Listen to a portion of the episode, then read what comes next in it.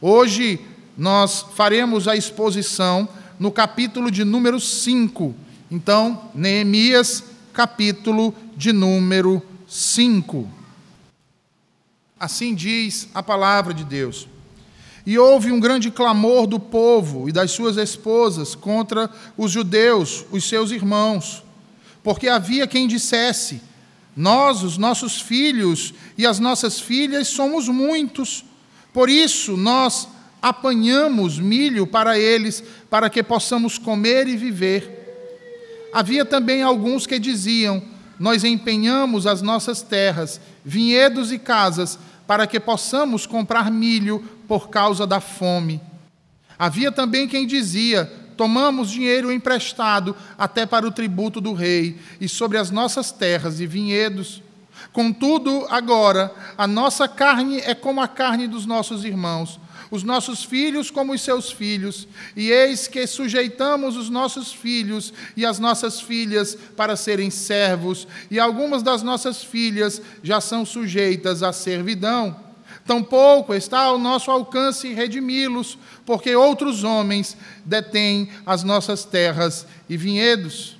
E eu fiquei muito irado quando ouvi o seu clamor e estas palavras. Até aqui, meus irmãos, meus irmãos, ao longo destes quatro capítulos que nós vimos até aqui, Neemias narrou muitos desafios que ele teve de enfrentar para a, a, reconstrução dos muros de Jerusalém, problemas que até aqui eram suscitados, até então, dos portões da cidade para fora, por inimigos que viviam fora do acampamento, pessoas que se encontravam fora de Judá. No entanto, antes que as paredes fossem finalmente reconstruídas, Neemias teve que lidar com um outro tipo de problema, um outro tipo de dificuldade, uma situação ainda mais crítica do que a que havia encontrado com os inimigos Sambalate, Tobias e companhia. Uma situação que, de certa forma, mais cedo ou mais tarde, todo líder tem que encarar. E eu falo sobre problemas que acontecem internamente. Nós vimos no capítulo anterior quão bravamente Neemias combateu as ameaças externas, como ele tão sabiamente ah, soube lidar com os ataques que vinham de fora com as intrigas e as falsas notícias que foram propagadas para gerar confusão e paralisar a obra. Mas agora, meus irmãos, os problemas que ele tem que encarar estão além dos muros. Não se encontram fora dos muros, mas se encontram encerrados neles. Nosso reformador precisa lidar agora com problemas que são internos, que dizem respeito ao seu próprio povo. Problemas difíceis, problemas intensos, como a fome, como a ganância, a usura e a opressão. Sim, irmãos, entre irmãos, entre o próprio povo entre aqueles que estão vivendo em meio a escombros e todos encarando uma grande dificuldade. É por isso, então, que o tema do sermão de hoje não poderia ser diferente, mas a, a vitória sobre as diferenças internas. E eu peço a você, então, que me acompanhe nessa exposição dos versículos número 1 ao número 5, me acompanhando na releitura do versículo de número 1 e 2, que nos diz: Houve um grande clamor do povo e das suas esposas contra os judeus, os seus irmãos, porque havia quem dissesse: Nós, os nossos filhos e as nossas filhas, somos muitos. Por isso, nós apanhamos milho para eles, para que possamos comer e viver. Os versos que nós lemos de 1 a 5 nos apontam pelo menos quatro grandes dificuldades, ou melhor dizendo, quatro grandes problemas internos que Neemias precisou lidar.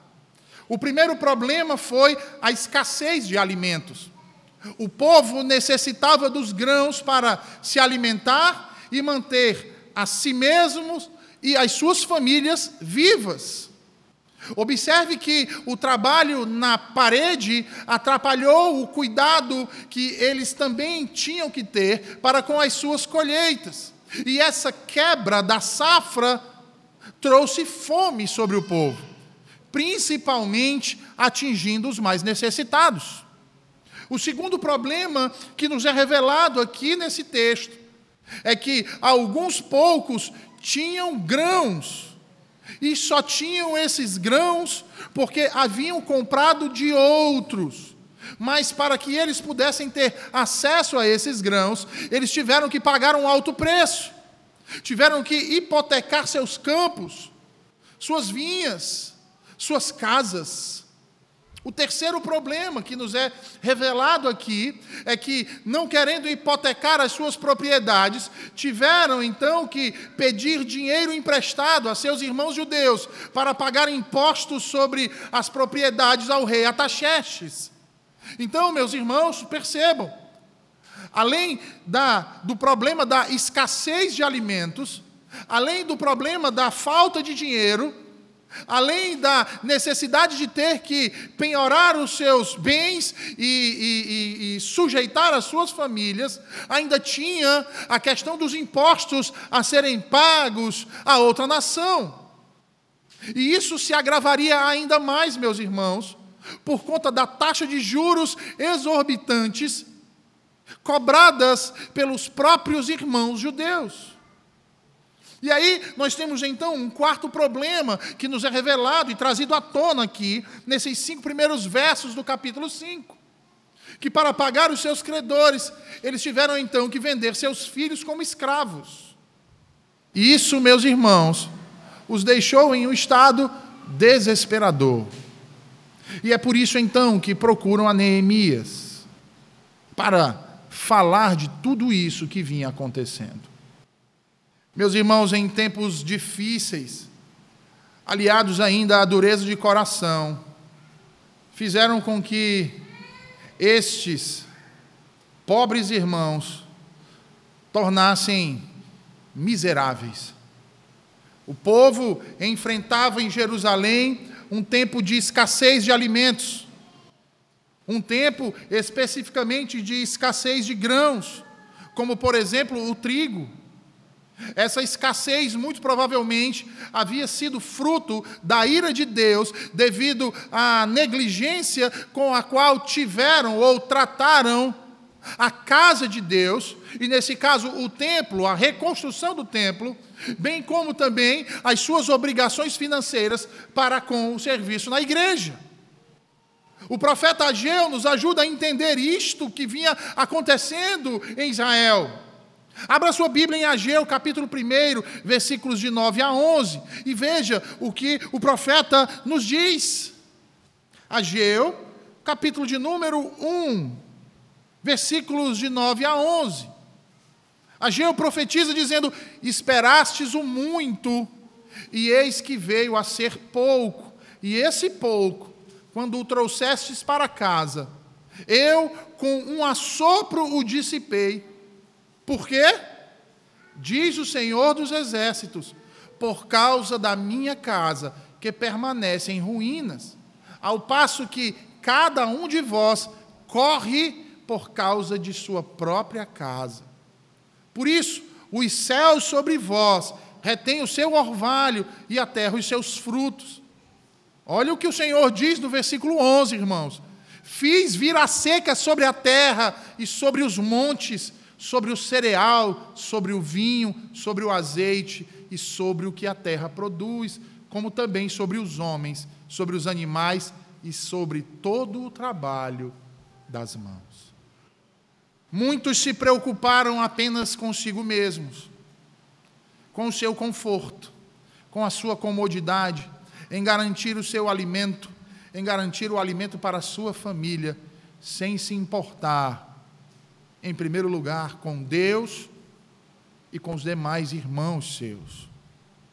Observe que, dentro ainda dessa proposta de juízo, nos revelada aqui nestes versículos, nós encontramos ainda um ressoar em Malaquias, capítulo de número 3, porque não era só a questão da falta de compromisso para com o templo, mas também para com o sustento do templo. Abra sua Bíblia em Malaquias agora, capítulo 3, versículos 9 e 10. Malaquias, capítulo de número 3, versículos número de 9 e 10. Malaquias profetiza dizendo: Com maldição sois amaldiçoados, porque a mim me roubais, vós, a nação toda. Trazei todos os dízimos à casa do tesouro, para que haja mantimento na minha casa, e provai-me nisto, diz o Senhor dos Exércitos, se eu não vos abrir as janelas do céu e não derramar sobre vós bênçãos sem medida. Meus irmãos, só sendo um tolo e um vil pecador, para não enxergar que nós não podemos enganar a Deus, nós não podemos dar desculpas esfarrapadas para o Senhor. Não podemos agir de forma displicente para com Deus e simplesmente achar que Ele vai entender. É exatamente desse modo que homens tolos e pecaminosos trouxeram juízo de Deus sobre si mesmos.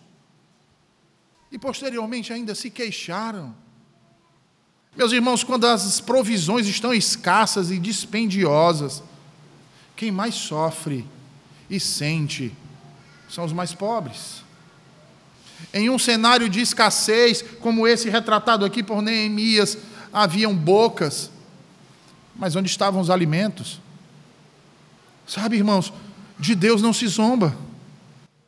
E infelizmente, entre nós, pers muitos persistem nesse terrível pecado e acham que isso não lhes traz consequência nenhuma são negligentes para com a obra de Deus, são negligentes para com seus próprios irmãos, infiéis. As Escrituras nos ensinam a viver em contentamento com aquilo que o Senhor nos dá. As grandes famílias que recebem poucos recursos devem aprender a viver pela fé, na providência e nas promessas de Deus. Mas aquelas famílias que muitas vezes são pequenas, mas possuem muitos recursos, devem da sua abundância suprir a falta dos outros, como diz o apóstolo Paulo em 2 Coríntios capítulo 8. Vá lá para 2 Coríntios capítulo 8 agora, versículos 11 a 15. O apóstolo dos gentios diz: Completai agora a obra começada, para que assim como revelastes prontidão no querer, assim a leveis a termo segundo as vossas posses.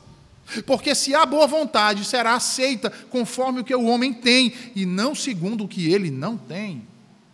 Porque não é para que os outros tenham alívio e vós sobrecarga, mas para que haja igualdade, suprindo a vossa abundância no presente, a falta daqueles, de modo que a abundância daqueles venha a suprir a vossa falta, e assim haja igualdade.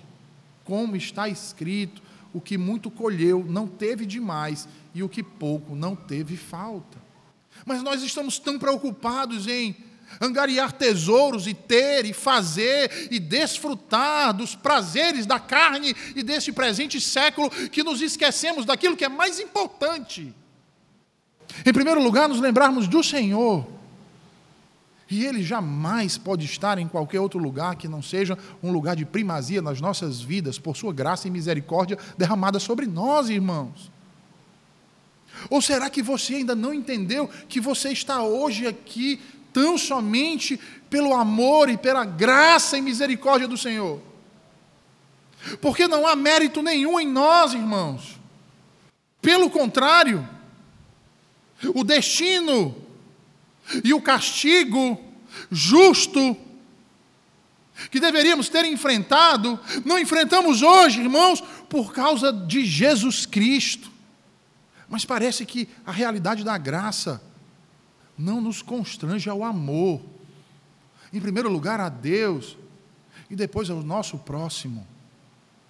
Portanto, queridos, sede prudentes, não mintais ao Senhor. Lembrem-se de Ananias e Safira. Larguem essa vida de dissolução, porque não tardará para que essas consequências recaiam sobre nós. Observem que isso é destacado no exemplo de Neemias. Quando a situação então se agrava, principalmente nas famílias que eram mais numerosas, como nós podemos perceber aí no versículo de número 2. Veja, ele diz: Porque havia quem dissesse, nós, os nossos filhos e as nossas filhas, somos muitos. A situação se agravou de, a tal ponto, meus irmãos, que foi preciso que estas famílias hipotecassem suas terras para poder honrar suas dívidas. Observe aí o que Neemias diz nos versículos 3 e 4. Veja aí. Ele diz assim: Havia também alguns que diziam: Nós empenhamos as nossas terras, vinhedos e casas, para que possamos comprar milho por causa da fome. Havia também quem dizia: Tomamos dinheiro emprestado até para o tributo do rei e sobre as nossas terras e vinhedos.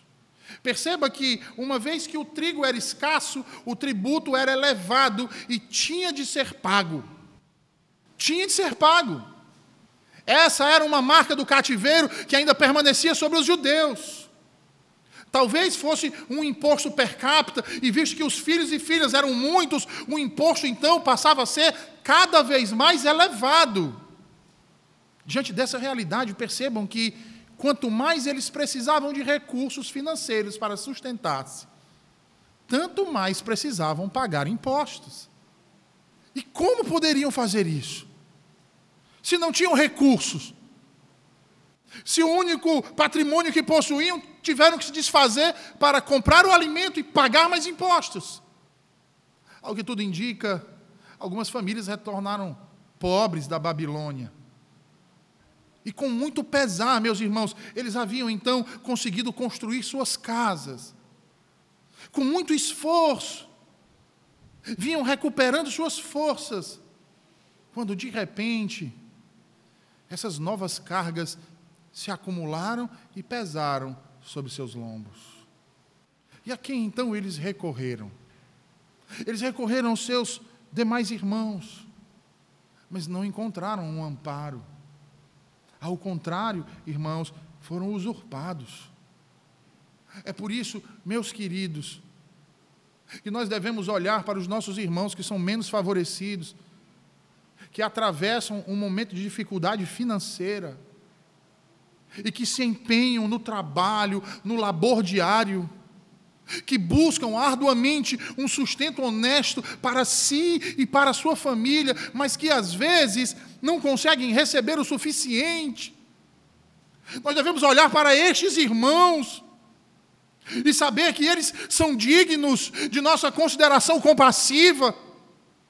Nós que fomos mais afortunados por Deus, e que com nossas riquezas, ou talvez até mesmo com nosso poder, nessas condições possamos então ajudá-los e não esquecê-los, relegá-los.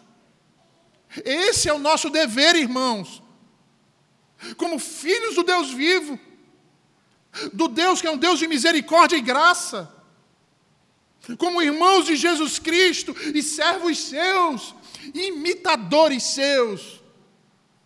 Dividir o pouco que temos, irmãos, com aqueles que nada têm. Compensa muito mais você deixar de fazer uma viagem no final de semana para a praia e dividir aquele dinheiro com uma família que vem enfrentando dificuldades terríveis. O nosso deleite e prazer deveria estar nisso. Mas, infelizmente, andamos ocupados demais para percebermos essas coisas. A menos que alguém venha e clame por justiça, por misericórdia, muitos não dão ouvidos. E é exatamente por não ter mais uma saída que estes homens necessitados procuram então Neemias. Veja, veja aí o versículo 5. Eles dizem assim, ele diz assim, versículo 5: Contudo, agora a nossa carne é como a carne dos nossos irmãos, os nossos filhos como os seus filhos. E eis que sujeitamos os nossos filhos e as nossas filhas para serem servos e algumas das nossas filhas já são sujeitas à servidão. Tampouco está ao nosso alcance redimi-los, porque outros homens detêm as nossas terras e vinhedos. Você sabe o que é isso que eles estão dizendo para Neemias? Eles estão dizendo não é outra coisa, irmãos, mas que as pessoas com quem eles haviam negociado, com quem eles haviam pedido um dinheiro emprestado para sobreviver, eram pessoas duras, de corações de pedra, pessoas difíceis. E por que eles chegaram nessa conclusão? Porque eles necessitavam de dinheiro. Mas este dinheiro precisava ser tomado de forma emprestada. Mas esses que podiam lhe emprestar, lhe emprestavam mediante uma grande vantagem das suas necessidades. Matthew Henry, comentando esse texto, ele diz: eles emprestavam com o objetivo de torná-los suas presas. E como é que eles faziam isso? De três formas, irmãos. Primeira delas, cobrando juros a 12% e o centésimo do dinheiro por mês. Versículo 11.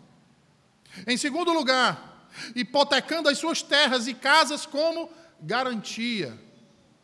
Ora, se eu sou um agricultor e eu lavro o campo, eu planto, eu aguardo a chuva vir para poder ter a colheita, mas se a minha colheita quebra, eu tenho que aguardar a próxima. Mas eu preciso colocar o pão na minha casa.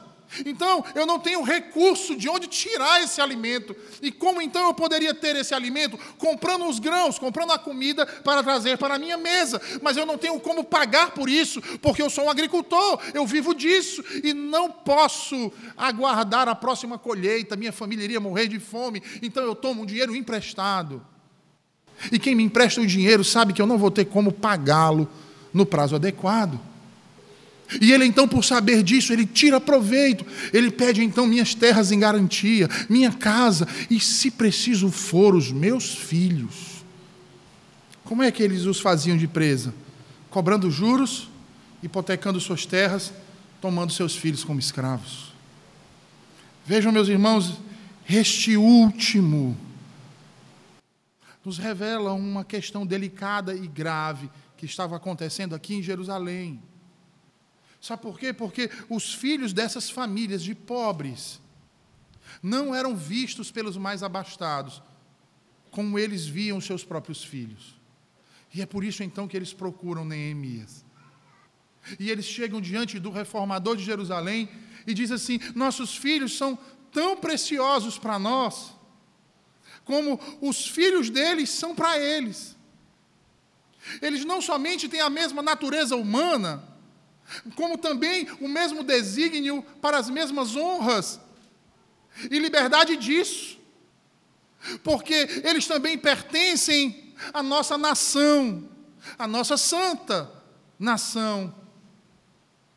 Eles fazem parte do arraial de Deus, assim como deles. São israelitas nascidos de ventre livre e dignificados com os mesmos privilégios.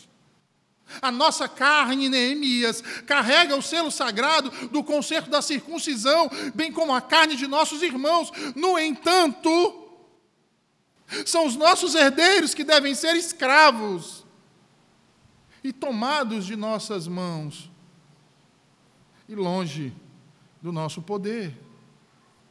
É por isso, irmãos, que eu gosto sempre de dizer: se emprestarmos uma determinada quantia a alguém para fazer um negócio, abrir uma empresa, equipar uma fazenda, comprar terras para revender, é lícito então que aquele que empresta tome parte do lucro daquele que lhe pediu emprestado. É lícito. Como da mesma forma, é lícito tomar uma recompensa daquele que pede emprestado um dinheiro para gastar conforme as suas concupiscências, com dissolução ou para reparar um gasto que foi fruto exatamente disso. Afinal, por que ele não deveria pagar pelas consequências de suas extravagâncias financeiras? No entanto, ao se tratar de alguém menos favorecido, pobre, que pede um empréstimo para manter a sua família, para garantir o básico de sua sobrevivência. E aquele que lhe empresta possui condições de ajudá-lo, não é lícito que esse ainda lhe cobre juros. Lhe cobre juros por simplesmente emprestar uma quantia para que ele garanta o sustento de sua pobre família. Eu vou além, irmãos. Ele não só não deveria cobrar juros, como se aquele que pediu emprestado não tivesse condições de devolver o empréstimo, ele deveria dá-lo livremente. Meus irmãos, percebam que esses, esses pobres crentes aqui, necessitados, fizeram uma exposição breve a Neemias. Não somente porque eles viam na pessoa de Neemias um homem justo e que poderia, quem sabe, ajudá-los, não. Mas porque eles viram na pessoa de Neemias um homem justo e que de fato os ajudaria. A injustiça, irmãos, a indiferença e a indignidade ainda maltratam muitas famílias necessitadas no mundo inteiro. E eu pergunto a você: onde essas famílias encontram paz? Quem pode socorrer o pobre e o necessitado nestes últimos dias? Qual corte poderia julgá-los com suma justiça? Em um mundo de tantas injustiças e desequilíbrio, onde o rico não vê outra coisa a não ser a ficar mais rico, e desejar que aquele mais necessitado, o mais pobre, esteja cada vez mais dependente de sua pobreza. Onde achar esperança? Isso me lembra a história de uma determinada escola que pediu, fez um, um concurso com as crianças que ali estavam para que desenhassem a esperança. O tema do concurso era: Onde encontrar esperança em um mundo de dificuldades? E aquelas crianças tinham então que desenhar ou pintar para expressar onde se encontrariam essa esperança em um mundo de dificuldades. E eh, vários desenhos concorreram, e dois chegaram então à final. O primeiro desenho trazia um lindo bosque, um jardim florido, com borboletas voando, o sol brilhando lá em cima, um céu azul e um prédio escrito trabalho. O outro desenhou em sua folha de papel um mar revolto, um céu negro cheio de raios e um conglomerado de pedras. E entre essas pedras havia uma rocha. E em cima dessa rocha, em meio àquela imagem toda obscura, negra, de caos, ele desenhou uma gaivota branquinha em cima da pedra, em seu ninho. E os juízes ali, quando pegaram aquelas duas figuras, ficaram intrigados com o que aquele garoto queria dizer. Eles disseram: Eu não estou entendendo. Ele aqui desenhou um, um, um, lugar belo, bonito e com um prédio com muito trabalho. Mas você desenhou uma situação caótica, em meio ao nada. E a única coisa que resta em meio a esse nada, é essa gaivota branca, no seu ninho, no alto de uma rocha. Eu queria entender. E o garoto então olhou para aquele juiz e disse assim: O mar revolto e a tempestade é o mundo em que nós vivemos, que para muitos é dessa forma, sem esperança. Mas quando nós olhamos para a rocha, nós podemos enxergar a verdadeira esperança, paz e alegria, que está acima de tudo isso, de toda tempestade, de toda falta de oportunidade. Ele disse: essa esperança é Cristo Jesus.